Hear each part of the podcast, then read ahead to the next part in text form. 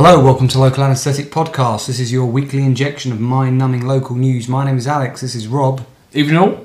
Um, this is episode 83 now. We can be found on our website, which is www.lapodcast.net. We are on Twitter at, at LA Podcast. We are on Facebook at www.facebook.com forward slash LA Podcast. You can download all of our episodes from our website. You can find them on iTunes, where you can subscribe to us, which will automatically download episodes to your iDevice. Um, and are we doing it SoundCloud anymore? We're not sticking things on SoundCloud anymore. I might, I might. Uh, should we just leave it? Just yeah, forget I don't think. Yeah, because people can just go to the website and download Yeah, forget it. it. Yeah, it's, it's it's dead. It's unnecessary. We don't. We don't want to get into too much fragmentation, Rob. Absolutely, you're right. You know, it, we, it distills the product. You understand? Yeah. Dilutes it. Might be the word. I anyway, moving on. I know what you for. meant. Dilutes the product. Yeah. Um, we want to consolidate the product, Rob. Do you understand? yes, absolutely. Consolidation is the key. Now, um, in the week, Rob, uh, uh, yeah, about a week ago, I had a text from a friend of mine who listens to the show. He's a regular listener, listens to every show. I really appreciate him listening. He's an accountant by trade. so Um, boring. Huh? Boring. Is he boring? Yeah. Uh, I mean, that's a generalisation that accountants, accountants by their very nature tend to be boring. no, no, no. Uh, I no. don't know what you went. Um, is he boring? that should be an instant answer, Alex. I knew it should because I was thinking back to the past and I was thinking when, when I remember once at, at school somebody called him Mr. Charisma. Oh, Yeah. that's quite an accolade. Exactly.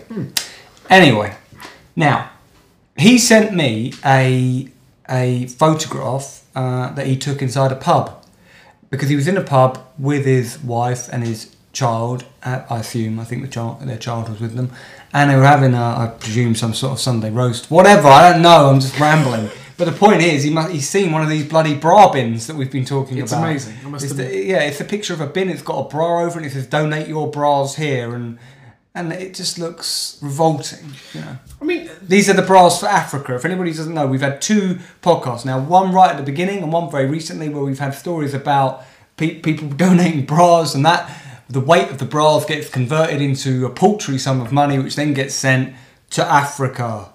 do you think that any woman, maybe under the influence of alcohol, has has tried to remove her bra half of the night and donate it? I think that's probably where quite a few. mean, I don't know what what the, what the uh, what you know what the pub is like. I mean, Yeah, No, it looked like, and I think it was out in the country somewhere. I think it was a classy establishment. oh, I see. Okay. I imagine. Um, two things I'd like to mention. By the way, uh, the first is um, Oh, we're going, sorry. Can I say we're going to put that photo up on? On Facebook and Oh. Twitter as well. Yeah. Yeah. Um, I'd like to just share my experience very briefly on the walk from Sydenham Station. Um, Today. Yeah, just as I was walking up here, there was a man wearing a high vis jacket. Um, I, I, I don't know whether he was mentally ill or been drinking heavily. I'm assuming it's the latter. Hmm. Staggering up um, Sydenham High Street with uh, a pornographic magazine in one hand. Oh, brilliant! Let's face it, had been well thumbed. Yeah, so I thought you'd like to hear that. Yeah, I'll, I'll look out for him. Yeah. And the second one, just What to a mention, great look! I love that he's wearing the high of his jacket just to make himself stand out. to be honest, I, I thought it was my dad. Right. Um, the second thing is to say that uh, we now have a new follower on Twitter. Is it an important follower? I mean, It certainly I would have is. thought we pick up followers every day, Rob. Just like to say, welcome Jim Palmer, leisure editor of the New Shopper. Ah, because a few weeks ago, uh, or last episode, I can't remember what it was, I read out a story by Jim Palmer, a Halloween themed story, That's right, which yeah. was, well, it was an advertisement, wasn't it? We believe. Yes. Um, but his title is Jim Palmer, leisure editor, and we imagine him to be uh, somebody quite stuck in the 80s driving a sports car. He's got a card with a palm tree on it that says Jim Palmer, leisure editor. That's right, yeah. Probably lived, spent some time in Miami at some point of his life, or would have Definitely. liked to. Wears a Hawaiian shirt. Yeah, definitely. um, I was thinking more sort of uh, wham, sort of his own little Yeah. ponytail. Or a mullet. Yeah, white suit jacket with the sleeve rolled up, something like that. Something that makes him that, that says cool. Yeah. Yeah. Okay, good. Well, thank you. I hope, Jim Palmer, you are listening to the podcast. If you are, can you ask your editor, Andrew Parks, what's happened to his editor's eye? It's all very well to start doing an editorial on a weekly basis, but if you're going to stop doing it, you should maybe write an editorial explaining why you're not doing it anymore. That's a good point. maybe that's just me. So, Rob, I'm going to start us off then with a uh, with a small smattering of stories here. And talking of the news shopper, and talking of our friend, the editor of the New shopper, Andrew Parks, and his now apparently defunct um, editor's eye comments, editorials. You know, I said to you a few weeks ago, didn't I, that I think he's taken to writing these these small tidbits called Oh, burning questions. Yeah, They that's right. Where it encourages readers to, to ask these. answer a Oh, answer, answer, some burning question that, that he's put. They don't say they're written by him. They never say who they're written by. I'm betting betting they're written by him. And this is a recent one to give you an example because I never really update you on them because they're so banal. Right. But Tuesday, 26th of November, this was, Rob. Burning questions. Who wants to live forever? Would you choose to if given the chance? Depends if I was forced to read the new shopper at the same time. Good point. Mm. If you were given the chance to live forever, would you take it? Improvements in hygiene, advances in medicine, and easily available health services have resulted in life expectancy going on a seemingly non stop upward trajectory. More and more people are reaching their 100th birthday and getting that card from the Queen to celebrate the milestone. Of course, despite the modern obsessions with dieting and exercise, death does catch up with all of us, and we succumb to old age eventually, albeit older than in previous generations, generally speaking. This I like the way they're just stating the bleeding obvious. I mean, I'm assuming most New Shopper readers are aware that we will all die. I mean, especially New Shopper readers, I would have thought. I don't know. There- There are some local locals out there that may not realise that. Scientists may one day develop the tools to allow the human body to survive for much longer through slowing or stopping the aging process or devise some other method of achieving immortality, such as transplanting human minds into artificial bodies. Ridiculous, far fetched, sci fi nonsense now, but who knows, one day. Suppose you had the option of a treatment right now today that would allow you to live forever. Would you do it? What would be the benefits and pitfalls of being able to live on indefinitely? Wouldn't you get bored after a while? Can you see why I think this is written by Andrew Parks? Because I think these are his philosophical musings and he thinks nobody else has had. So he started to speculate on the fact that, you know, to, to sort of muse on death and whether or not we might one day be immortal and what might happen, uh, you know, after death. I mean, let's face it. It's not the first time that he's he's round into into the uh, uh, the thinking around death and and No. face his own mortality. So yeah, it's it's a possibility. Would it make a difference to your decision if only you had the ability to live forever and everyone else around you would age normally? So there he's asking the question: Would you want to live forever, but you'd be the only person alive? Add your comments below. And he uh, uh, just clarifies our burning question feature aims to settle some of life's perennial arguments and answer some of its little mysteries with readers' collective knowledge. So, some comments on the story, Rob. There are only a couple. Oh right, okay. People don't Surprising. exactly read these stories or find them in droves. Droves. Uh, yeah, just a couple of comments here. Um, South London Bird says, "No thanks. I would already like to get off the planet as soon as possible. The world has turned into a nasty place and looks like it won't be improving in the not too distant future. Plus, we won't have no pensions to be able to live on." Well, what a grim message that That's was. a very good point, though, isn't it? If you were going to live forever, what the hell would they do about the state pension? Yes, but, It's, it's unfundable, Rob, isn't it? uh, this is true. But at, at the same time, can I just say that You would have to cull people at a certain age. Just push you out into a river. a bit like Logan's Run. Yes. That's an idea, huh? Love that film. Jippo Joe, who always gives a good comment. Yeah. Last comment here just says, Yes, I love my life and everything about it. I work hard for myself and family, and provided I wasn't a burden health wise, I'd love to live on for eternity. Life's what you make it. Surprisingly upbeat. Yeah. But that's uh, just to give you an insight into this uh, burning comment uh, questions uh, feature in the new shopper. You can see it's utterly tedious. And also, I, I mean, I know there have been advances in medical science, but still, I mean, the life expectancy. I mean, it, it is still finite at this point in time. I think there's going to be some years before they before people, you know, stop dying. Yeah. Um, personally, Rob, I doubt that that will ever happen. Yeah. Now, Rob, this story has to be a new. Sh- oh, you might have seen about this already. I have no idea because I'm assuming it went viral all around the web, probably the world. It's a, a new. I'd say it's a local anaesthetic classic. This. Right. Um, it's from the 15th of November, Rob. It is a brilliant story. Um, and the headline is There's no journalist listed, surprisingly, because it is a quality story Right. of the highest order. And the headline is Sidcup Mum gets the hump after mistakenly buying camel balls for her kids. yeah? Well, who hasn't? Yeah, exactly. Camel balls. It will all become clear in a minute. Rob. Right. A Sidcup mum has got the hump after discovering the 10 piece sweets she had bought for her kids were, in quotes, disgusting camel balls. Where the fuck did she buy those from? No, no, keep, keep here, keep listening. Rob. Sarah Phillips of Harmon Drive purchased the chewing gum, so it is chewing gum, it is a sweet, on Tuesday, November the 12th, from a 7-Eleven store in a Sidcup in Sidcup Oval. It was only on returning home she noticed that the liquid-filled confectionery had a picture of a grinning camel exposing its exposing its nether regions, and she felt taken for a ride. The 41-year-old said, "I think it's disgusting. I was shocked when I discovered it said camel balls. I saw it said caramel balls in the shop." I think, Rob, for clarification, in order for you to understand the rest of the story, you have to understand, see a picture of. This is a sweet, right? It's a chewing gum. Whoever's made it has decided to call the sweet camel balls. and this is the packaging. That is brilliant. You can understand why she might have been confused at a, a brief glance and said it, and and it appeared to say camel balls. But yes, How would you be confused when there's a picture of a, of, of a camel, a close up of a camel's knackers on the front? yeah. I mean, I'm sorry, but so she's outraged that, uh, because Rob, someone- you've got to describe this picture for the listeners. What is it of? I mean, it's the backside of a camel whose testicles are clearly exposed, and the camel It's is, a cartoon is, is drawing. bending round and giving a cheeky wink to camera. I do find that very surprising. Sweets are generally bought by kids. That does seem to me inappropriate. Don't yeah, you? Uh, yeah, To I make agree. a sweet called But, camel balls that have a picture of testicles on the front. but you get you get penguin shit as well. Not it's not called penguin shit, which is um oh I think called penguin pellets. Yeah, but, but having a chocolate. picture of Rob, these are a big, great, hairy pair of testicles. well, but Are they the hairy? I can't remember. Uh, no, they're not. They're a little bit like peanuts. They're big. I said- I did say Rob, they're peanuts, huge. The way. They're the size of his head. Uh, yeah, I think that's just a photo zoomed in, Alex.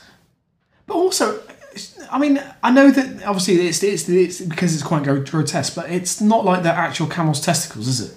No, I personally am a bit shocked that a sweet manufacturer would think it's appropriate Oh, to feature a cartoon picture of a. Co- of, okay, so if it was camel dick and had a big picture of a dick I would it- love that. Yeah, but would you think that was inappropriate? Camel wang. If your young uh, child came home, six years old, with that camel balls, hang out of his mouth.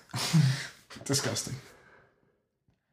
I only went in to buy some chewing gum and noticed some kids' 10p sweets, this woman says, so I thought I'd buy bad 10, for 10p. 10 for my two children. So she bought 10. 10 of them for her two children, five each. It's a lot of camel balls. if I'd given it to Don't them, that they lot. could have taken them into school, and then I am the mum who gave kids a sweet with a pair of balls on it. The mum of two does not understand why they seem to be targeted at youngsters. She said they're children. Why do they need to look at a camel with a big pair of balls? It's a good, it's a good question, love. It says on the packet they're liquid filled. I don't want to know Of what course, are the testicles. What else to be filled with? I don't want that kind of conversation with my kids. I can't believe they were designed to be sold to children. I would not want that kind of conversation at school. I just can't understand how they got got to where they are. Don't they have to be vetted? My husband thought it was hilarious, and there is a funny See? side, but I still think it's wrong. Mrs. Phillips thinks a confectionery should be pulled out of shops. She said, I think they should be taken away from shops. I told Bexley Council and they said they don't have the resources to cover it. People say it's just a bit of fun, but I don't get it. The UK managing director of Fini Sweets UK mm. Limited, Paul Southam, said, I'm sorry your reader has failed to see the somewhat humorous side of this product. However, I do fully understand the need for freedom of speech when a parent feels protective against her young ones. In this day and age, we see lots of horrific sights and hear lots of vulgar language, and like me, your reader has quite rightfully intervened in voicing her opinion regarding this Spanish bestseller. So they're a Spanish sweet Rob. Yeah. Pre-launch. It's always a Spanish. It is. Pre launch, I was somewhat hesitant whether or not to launch it in the UK. However, I was assured that the product is exported to over 80 countries without any problem. He added, We have had three letters of complaint, which are all fully understandable. However, the parents of these children did see the funny side to degree. Novelty products such as these have a very short life date, in so much as they disappear as fast as they come. However, Camel Balls keeps going from strength to strength for some untold reason. Can I ask, when you buy into camel balls, does it have sort of a creamy fill- filling in the centre, or I don't know. Yeah, like a Cadbury's cream egg. yeah, something like a fondant? Yeah. Yeah. Um, comments, Rob. Poppy Greenleaf says, not sure what's worse, the fact the new shop, shopper published this non-story of Sarah Phillips, or if she now has the embarrassment of being published all over the web because she didn't notice the huge camel on the front with its huge testicles hitting her in the face. Good on her husband for seeing the funny side. Exactly. Chart update says, This is why, although I love living in Sidcup, I don't like to talk about it. Mosley said she should hang them on her husbands to enhance his pair. Nice. No need for that, really. Yeah, I, I, I don't think there's no need for that. Jippo Joe says, disgraceful news shopper, you will be billed for my keyboard that's now full of coffee. Uh, Tonic says, well, he's say, I think he's saying he's laughed and spilled Oh, he spat it. Oh, okay. Right, yeah. Tonic says, should have gone Specsavers. Yeah, yeah. We're not advertising there. That's a comment. Somebody seems to misunderstand Jippo Joe's comment. He said, you know, disgraceful new shopper, you'll be billed for my keyboard now that it's full of coffee, which was obviously, I think, him being humorous. Yeah, sarcastic. yeah. Uh, because Dano Fish wrote, agreed, total non-story and a waste of paper it's printed on. So Jippo Joe comes back to him and just says, grow a set, Dino. Paul Erith Hey, he's back. Sarah Phillips of Harmon Drive really needs to have a good look at herself.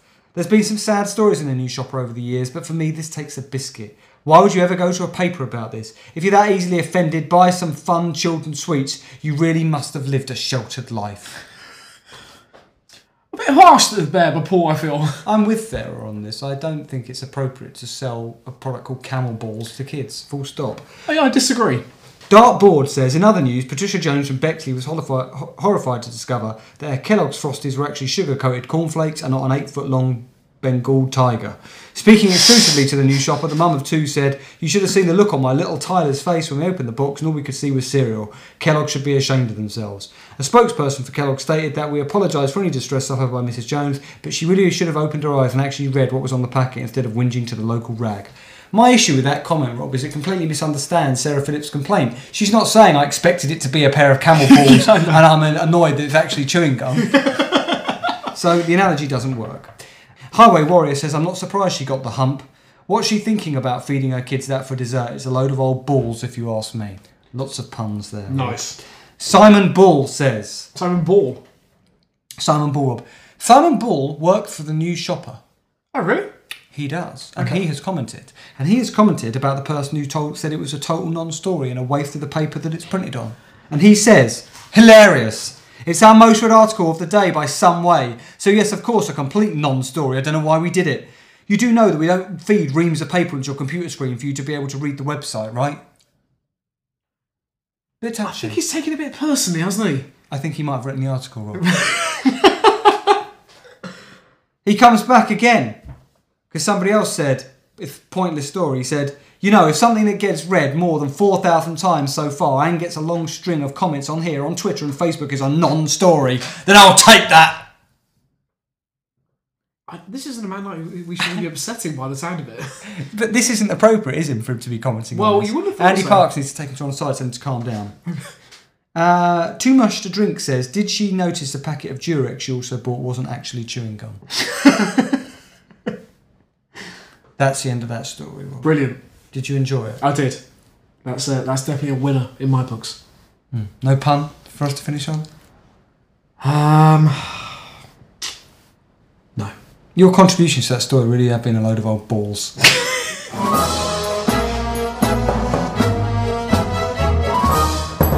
Okay, um, I've got three stories. I have to say they're all of a, a reasonable length. So unfortunately, the list, there is a listener story, but it's quite short. Um, the first one is from the Guardian, not that one, um, which obviously covers the areas of uh, Waltham Forest. not the not the traitorous guardian then. Oh no, not the traitorous Guardian. No, so maybe that's how we refer to it from now on. Not the And I- Traitors And I do mean that tongue in cheek because I course. actually support the Guardian's expose. As we all do. So the story is, uh, it's by David Eggborough, which is still is a fantastic name. Uh, MP's biscuit spread. Again? Rob, don't we speculate that David Eggborough is the uh, butthole man, otherwise known Oh, yes. as pothole man? Good point. Yeah, He's, it's one and the same, isn't it? I think it might be. Uh, MP's biscuit spend equal to 150 packs per day. Uh, I'm not sure if I need to clarify. I mean, if I said the name, you'll know who this is. This is, but I'm not sure we need to clarify to lis- listeners. This story about Eric Pickles, by the way. Chairman of the Conservative Party. Is I thought that was Grant Shapps. Yeah, you're, yeah. Why the hell would you make him chairman, Grant Shapps? Well, yeah. anyway, uh, uh, Eric Pickles is community secretary. That's correct, yeah, and uh, he's, he's he's a slightly um, It helps the Tories. rotund man. Yeah, it helps the Tories to have a fat northerner, working class northerner, or apparently working class in their ranks. It's like the equivalent of when of when uh, Labour had John Prescott. Exactly. uh, Even though the fact he is now MP for Ongar, which is quite an affluent area on the borders of London. Uh, Eric Pickles has I've never heard of Ongar. Where is it? Uh, it used to be on the tube until they closed the line. Um, if you keep going to- towards Epping, it's it, it's about it used to be about four stops on. Right. Yeah, very pretty little place. Chipping Ongar, it's known as, because that's its name. uh, Eric Pickles has denied his government department spent an extra £10,000 on biscuits in a year. Uh, the Ongar MP told LBC Radio the figure of £40,000 spent in 2012 was up from £30,000 in 2000 2011 because of, of an administrative error. The Secretary of State for, for Local Government went on to say the figure was still lower than his Labour predecessor's spending. Uh, the biscuits were, were served at meetings, and the biscuits of choice were thought to be custard creams, ginger nuts, and digestives. Uh, I always like ginger nuts. Yeah, Always makes me laugh. Uh, and I like camel nuts, but that's uh, that's something else. Camel balls, Rob. They weren't called camel nuts. Camel nuts. I think I want to sound better actually. Anyway, okay, so here, here here's the the, uh, the figures. A spend of thirty thousand pounds could buy eighteen thousand one hundred eighty-one packs, um, which breaks down to almost one hundred and fifty packs of biscuits each day of the year. How many? Uh, eighteen thousand one hundred eighty-one, which is one hundred fifty packs per day, which is a lot, Alex. I think we can we can agree with that. Um, the MP explained the figure was part of our hospitality budget. when we have meetings, if people come from a long distance, we'll give them tea and biscuits. And I think he, he tries to make a joke here. I'm not playing the jammy dodger here. Oh, I even bring my own tea bags. very good. Uh, there's a few comments. Uh, Ongar RS says, Are they along the lines of fat twat? Pretty much, yeah. I think Pickles and that alley fella, uh, who apparently is the mayor of Waltham Forest, um, should be locked in a room together and see who eats whom. Two fatties, sorry, two fatties in, one fatty out. Um, Billy Uroshi uh, just says Pickles account is watha thin. And uh, Was that meant to be wafer then? yes, Yeah. Do you know that's from, don't you? Yeah, of course. Uh, and the last comment is by uh, D DTMG Ables, who simply says, "You couldn't make it up." Uh, Can I just say, Rob, we're all biscuit together. Very good. It's a play on Wow. words of we're all in this together. We're all biscuit together. Maybe, maybe not repeat it. The next story is from the Croydon Advertiser. Um, sorry, just moving on. Uh, art critic Brian Saul says culture is wasted on Croydon. Was it Brian Sewell? Yeah. It's the sort of thing he would say. Yeah, exactly. Tell that to the man walking down Sydenham High Street with a Paul mag in his hand. Exactly. Although that isn't really Croydon, so. He, appre- he appreciates photography. Yeah. Uh, controversial art critic Brian Sewell has dismissed Croydon as having no real cultural tradition and says artworks such as the, the Riesco collection is wasted on the town. the comments were made during an interview with Radio 4's, 4's You and Your programme on Friday. Sewell has been described as Britain's most famous and Wanker. controversial. maybe. Can I just say, I don't think I've ever met anyone quite as posh. I mean, literally, his accent is, is on the. Have you met him? No, but Right. yeah, but his Right. accent is bo- is bordering on the absurd. You said you'd never met anybody quite as posh. Okay, I've- I've never seen anyone on TV quite as. Posh. Yeah, it is. It's bordering on. It, it, it, it's like somebody doing. Like, it's like a pastiche of itself Yeah. almost. I mean, his family must have been interbreeding for years to produce something like that. Well, well, I think you should take that back, Robert. Could be libelous. Well, you can sue me if he likes. Oh, you might do actually. Yeah, he's got a lot of money. Yeah, but um, I apologise for that statement. Um, Not sure that'll be enough, Rob. well, we'll see. Uh, picked out Croydon and Warrington as two of the UK's least cultural ahead of the sale of the Chinese uh, ceramics at auction in Hong Kong this Sunday. Uh, the Evening Standard columnist told presenter Peter White, "If you live in a place like Croydon, there is no real cultural tradition. It does seem slightly dotty to have a serious, a real serious collection of Chinese uh, ceramics. Nobody is likely to go and look at them, so they may as well be put to some good use." Or put back in his house. Uh, Probably, yeah. Uh, Brian Sewell believes that the London uh, Victoria and Albert Museum should have, uh, oh, should have made an, an offer for the collection. So, in a short story, uh, but uh, I think we can all agree that um, although I think he's he's a bit of a pompous ass, I think uh, Do you think he's Some got degree. a point? yeah, Well, let's see how popular the collection of what ceramic Chinese shit. Let's see how many people go to see it. it's, it's a good point. I mean, if anybody should have it, shouldn't the Chinese probably have it? Uh, no, I think we we stole off them fair and square. Right. That's basically how these things work. Okay. I've been to the British Museum. And my very last story is from the good old SNJ. Uh, So have I, by the way. what? I've been to the British Museum a number of times. Thank you for. Mm. Uh, the story is by Haley Mortimer. Um, I, I must admit, I did enjoy the story. Anger after ice cream van disrupts remembrance service in Minchinhampton. Oh god. Oh god. Oh god, it's like something out of Alan Partridge. A war veteran who tried to drive an ice cream van while honking his horn through a crowd paying their respects at remembrance service was uh, was turned upon and had his windscreen cracked by angry uh, bystanders who reported at his atrocious behaviour. But he's a war veteran, surely he should know better unless he's got, he's got PTSD. Why was he driving an ice cream van? I don't know, did he commandeer it? Does Maybe. Please tell me he tells us. Gives There must be detail in this story, surely. There is, there is. The seventy old, um, the seventy-six year old man. 76? yeah, he's a war veteran, Alex. Yeah, but he didn't say what war, war. It could have been the fucking Falklands. True. Uh, who himself had served in Malaya, um, in Malaya, Malaya, yeah. Uh, tried to drive the, Winst- the Winstones ice cream van along the high street through the crowd to have gathered for the wreath laying ceremony and the two-minute silence at the Minchinhampton Market Square on Sunday, November the So tenth. this, so this was actually uh, a Veterans Day thing. yes, this was Remembrance right. Sunday. So on Remembrance Sunday, he chose to gate crash the remembrance of his own fallen comrades with an ice cream van. So he, he presumably thought he was doing a good thing. Did he trying to lighten the mood or? Oh, I think he was just trying to. He was literally just trying to get to the, the ceremony. Oh, I think He's he a- he is an ice cream man, is he? Well, well, we can, we come on to this. Uh, Parish Councillor Roy Nichols, uh, Nicholas said, um, I've never witnessed such a blatant disregard of what people were celebrating. Sorry, not celebrating, commemorating. Uh, Yeah, get that right. Rob. yeah. He was asked to stop but took no notice. Others were banging on the side of the vehicle and the windscreen cracked. Oh God! It was, rem- it was Remembrance Sunday. He knew there's a war memorial in town and knew that people would gather around it. This, man behavior, this man's behaviour was despicable. Was he looking to sell some ice cream? It sounds to me. It sounds to me like he thought, a, this is this is This is I'm a gonna perfect clean- opportunity." I'm going to clean up today. You know, it's most. This is when he, you know, he's targeted days of the year. You know, Remembrance Sunday. The only thing worse is if he'd actually turned the chimes on during the two minute silence. Like he does a special 99 flake with a black cone. just or just sticks a little poppy on the top of it. Oh, brilliant, brilliant. Um, Yes.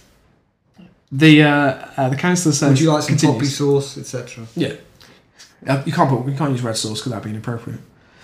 Oh no, it's red though. No, I think that's what it is to represent the blood of fallen soldiers. Oh yeah, that's good. I didn't think about that. Uh, his contact was eh, sorry, his conduct was atrocious. The service began at 10:50 a.m. and included the naming of the fallen, a two-minute silence, wreath laying, prayers and dedications, finishing around 11:15 a.m. All followed by ice cream. all followed by 99s all around. Uh, although the road was not officially closed, a diver- diversion had been put in place via Friday, Friday Street and Tetbury Street. Uh, the driver's bosses said they were baffled at his, at his despicable behaviour. A spokesman for the, the Winstones Ice Cream Company said, "We were dismayed to hear of the inappropriate, disrespectful behaviour by an ice cream by a van driver at the end of the Miss Hampton Remembrance Day service." Does it say if his intention was to sell ice creams? Because it must have been more. I don't think he was just trying to get there. He was. That's why he had the music on. He was trying to sell ice cream. It doesn't actually is that say. inappropriate? I think he was trying to drive through so maybe he wasn't actually trying to do that. I think he turned up to sell some ice cream. There's nothing to say. He was trying to s- to sell sell the ice cream. Oh dear, bless him. There are a few comments on this, by the way. Uh, Aaron Lewis one two two says, like many people reading this this ridiculous story, I have known the Winstone family for years. I've always found found them to be a passionate and considerate bunch. They've supported my local school charity days with free products and vouchers for many. With this in mind, I'm sure they are very upset to have learned about the incident on Remembrance Sunday. But what utter shit! Um, Right. is this the, the, JN, the SNJ's excuse for journalism these days? Well, why is he upset with this story? Well, I think he, he's siding with the ice cream company. It's worth reporting. Yeah. Um, Deb, uh, Deb's Court uh, responds by saying, uh, What is the editor playing at? This comment section in this article would have been helped if either the journalist or the editor actually witnessed events instead of quoting Badger Eyebrows Councillor Roy Nicholson, who I suspect was not an ice cream uh, lover to begin with. Uh, Crow Uh, that's his, his only name. And uh, excuse the German accent, but I think this is how it's intended. Yes, we must suppress the truth.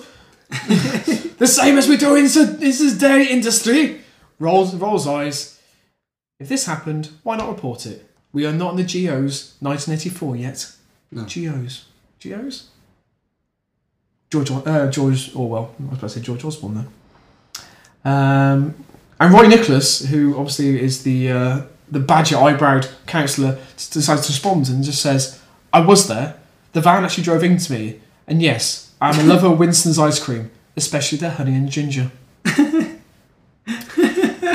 and the last word. So he ran over somebody as well. brilliant. yeah, he actually ran into this councillor. uh, it doesn't say that. Badger eyebrows. Yeah, badger eyebrows. It doesn't actually say whether he actually bought honey and ginger ice cream when he went into him, but I don't know. Uh, and the very last uh, comment goes to uh, Chris Rainbow, who obviously has commented quite a lot recently. Yeah, Chris Rainbow. I think we once had some There's been a few speculation about him that we had to cut out. Oh yeah, that's right. Yeah. We won't go down that alleyway now. But you need to listen to this, Alex. This is important. I can reveal that the chap involved in this scandal was none other than Frank Winstone, a member of the Winstone family. That's a scandal. So we all know what to do when we want ice cream. Wall's are very good, I hear. Hope it costs a lot to repair your van. And then there's there's a, a four letter word that's been uh, starred out, which I'm guessing is cunt. Rob, I really want to know more about this family. Please follow. Please look for any future stories because it, it, there's a drama in here, a bit like The Sopranos. You know, you got the Winstone family and the son goes rogue. You an argument with. Do you know what I mean? Well, it's not the son. He's seventy four. no, I reckon he's the father of the family, and he's just a ruthless entrepreneur. And literally, regardless of what the situation, regardless of the decorum, he'll just go in there trying to sell ice creams. Rob, bearing in mind that it was. Ice creams for the fallen. Remember, remember, Rob, bearing in mind that it was Remembrance Sunday, there's something ironic about the fact that this brand of ice cream van is a Winstone, bearing in mind that Winston Churchill That's was our point. leader. Yeah? Hmm, and that's so I just simply wanted to say we shall defend our island, Rob, whatever the cost may be. We shall fight them on the beaches, we shall fight them on the landing grounds, grounds. we shall fight in the fields and in the streets, we shall fight in the hills. We shall never surrender, Rob, and then we'll have an ice cream. Maybe a fab, if we want to be a bit old school. Uh, I, at least put you up there. A fab is an ice cream. It's a nice lolly. yeah, well, I think the ice cream van should sell those as well. That's true. But thanks for the correction. Can I just say, by the way, as, a, it's just, as an addendum, um, Winstone's is, is a local firm in the Stroud area, and the ice cream is simply sublime. You hoping they're going to send you the Yes, I haven't had it for years.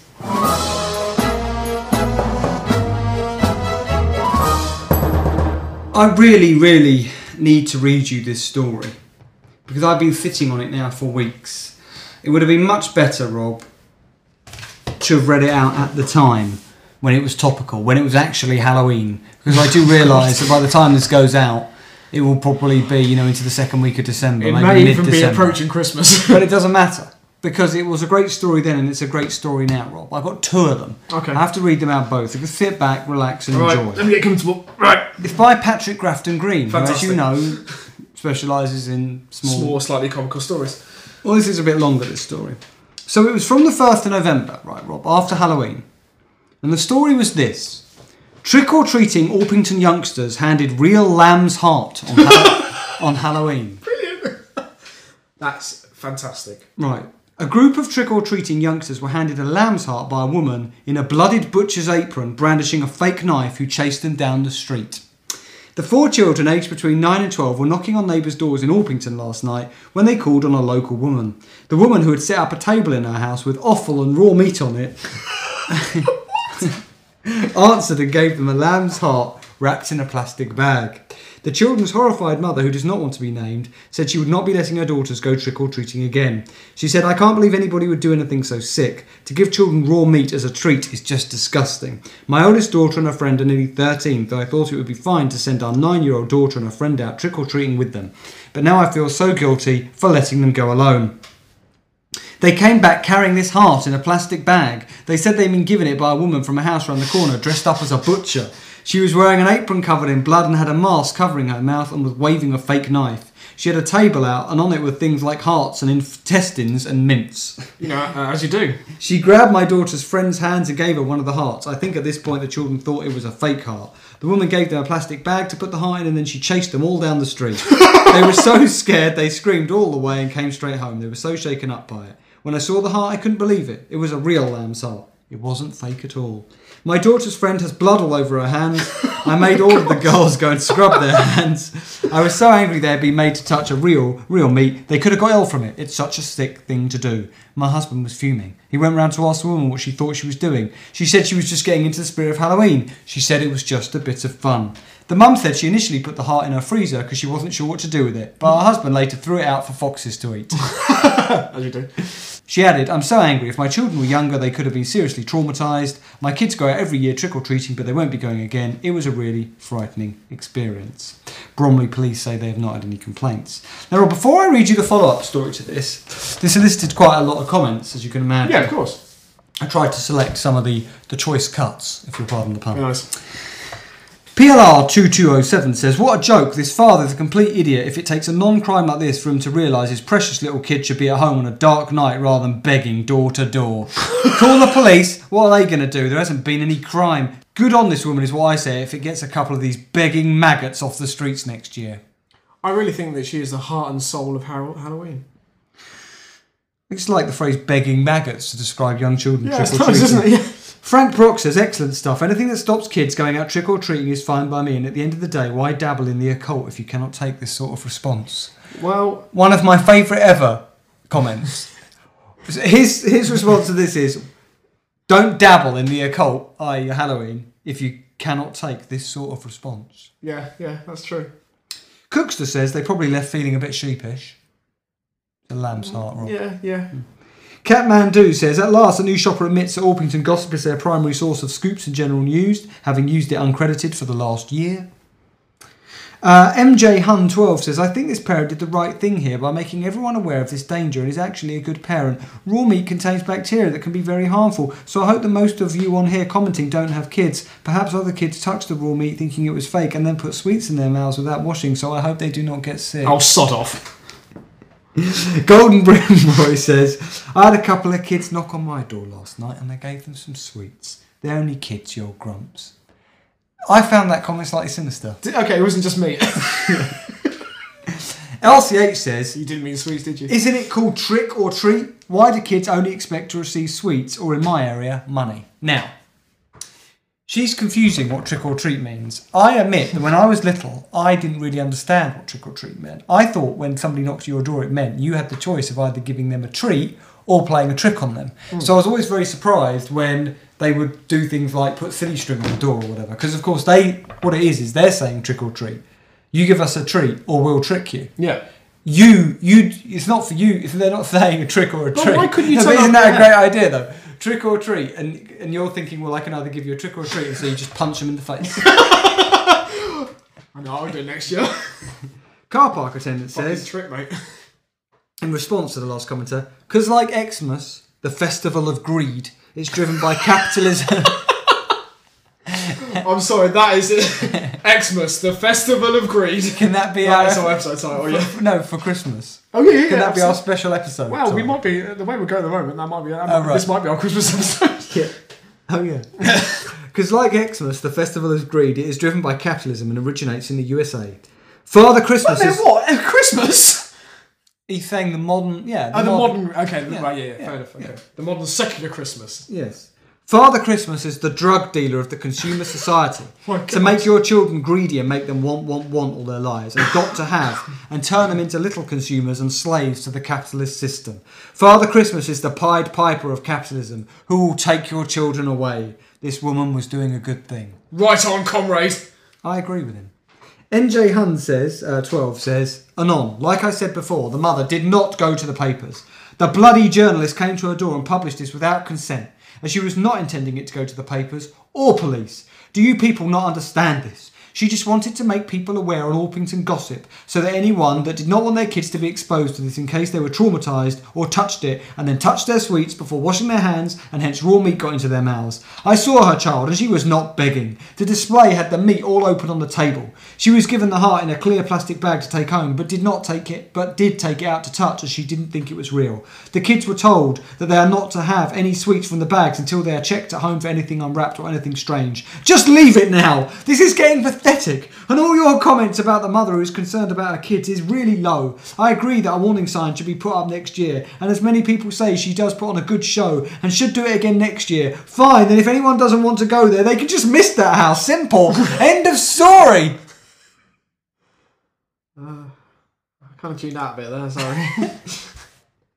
Uh, Jippo Joe says, Calm down, take a chill pill for fuck's sake.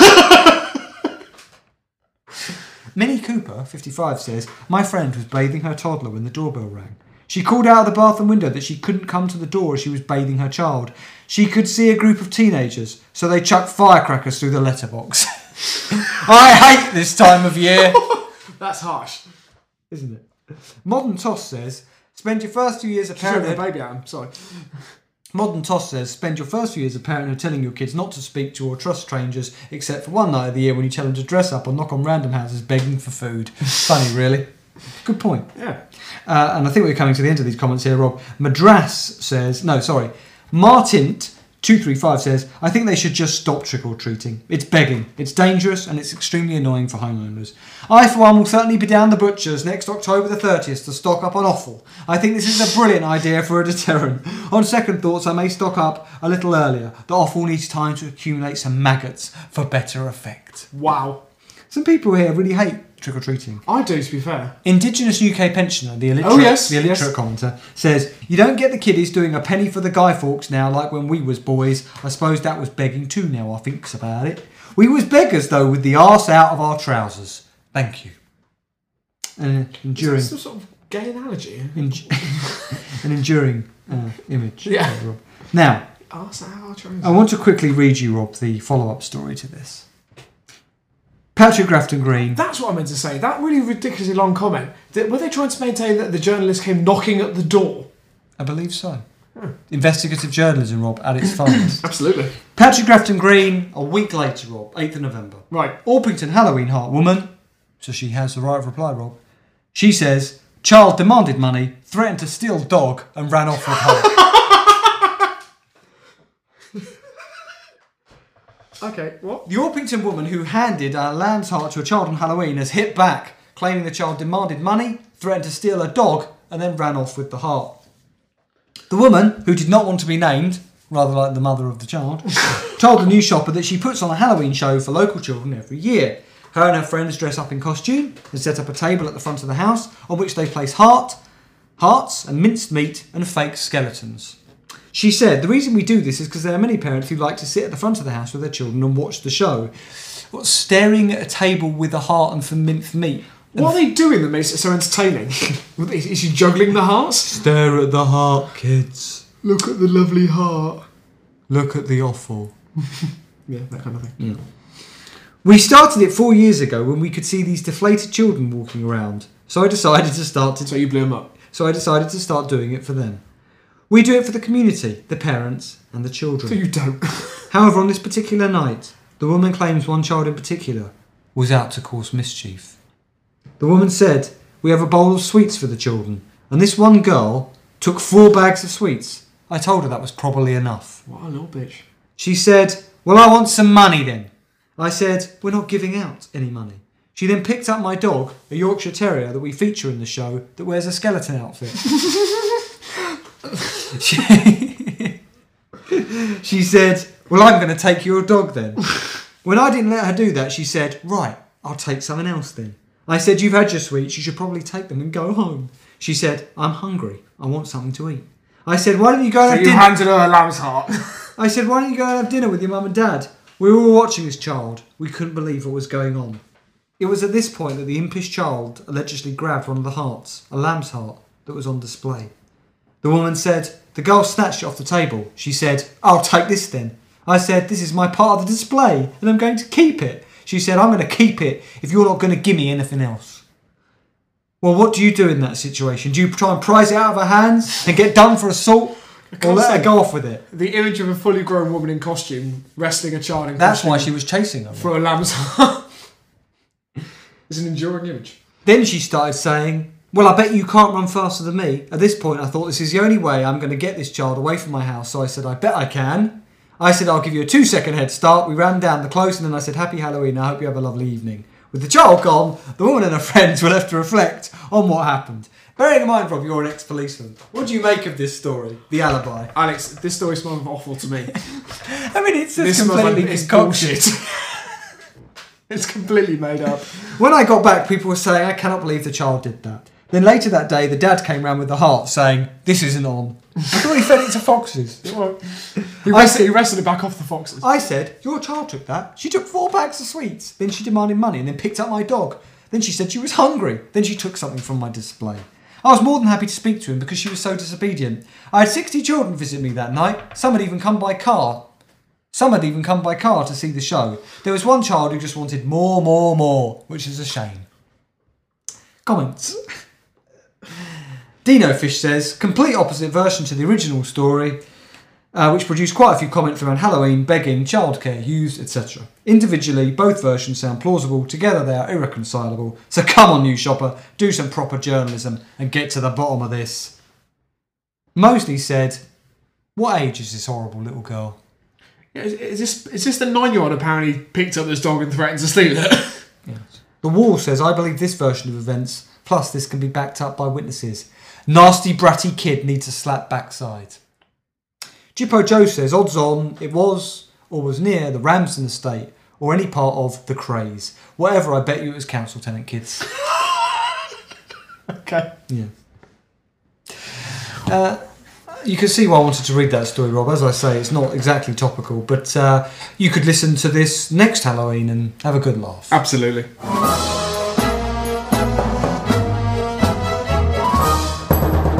As I fear we're running short of time, it's actually quite fortuitous that I've actually done quite a short story. Yeah, we're running over, Rob. Yeah. Um, it's an old one from Shay, simply because I missed it the first time round.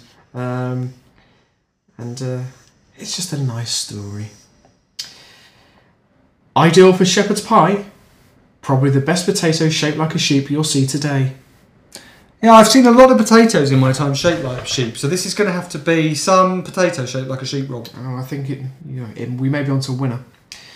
A unique discovery was made at the Burcott Road uh, uh, allotments this week.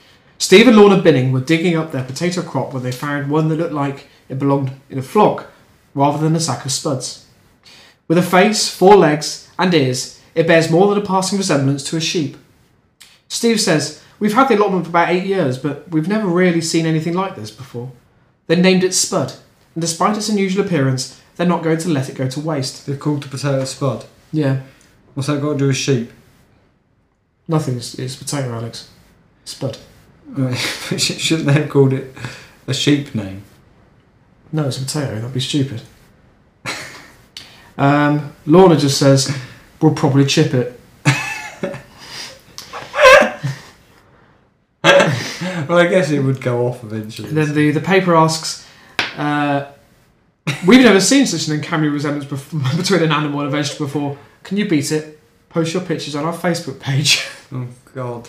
Um, so this story is from the uh, This Is Somerset website. Uh, and you are going to show me the picture of the potato? Alex. There's no possible way I couldn't. Fuck off, is that real? That is not a real potato. Alex, does that or does that look, look, look, look um, does that or does that look? I It looks a bit remember. like a mouse with a sheep's body, I but can't it's, say that, but yeah. it's a sheep with fucking big ears. But that I thought it was going to be a sheep that had markings on it. Uh, sorry, a potato that had markings on it that made it look like a sheep. But this is a potato that's got sort of an extra potato growing out of it, which looks like a head, and which has more potatoes growing out of it, which look like ears, and has markings for eyes and nose. I think they've stuck a few potatoes together, Rob. Don't you? Uh, possibly. I mean, I think if if you, if it's in a field on a dark night, maybe not that dark, uh, and it was a long way away, you might think that was a sheep, albeit a small one. Yeah. I'd really like to make a bad pun, but I can't think of one. I don't think you should. No, we already had the U one earlier. Okay, uh, I can do this. Um, Uh,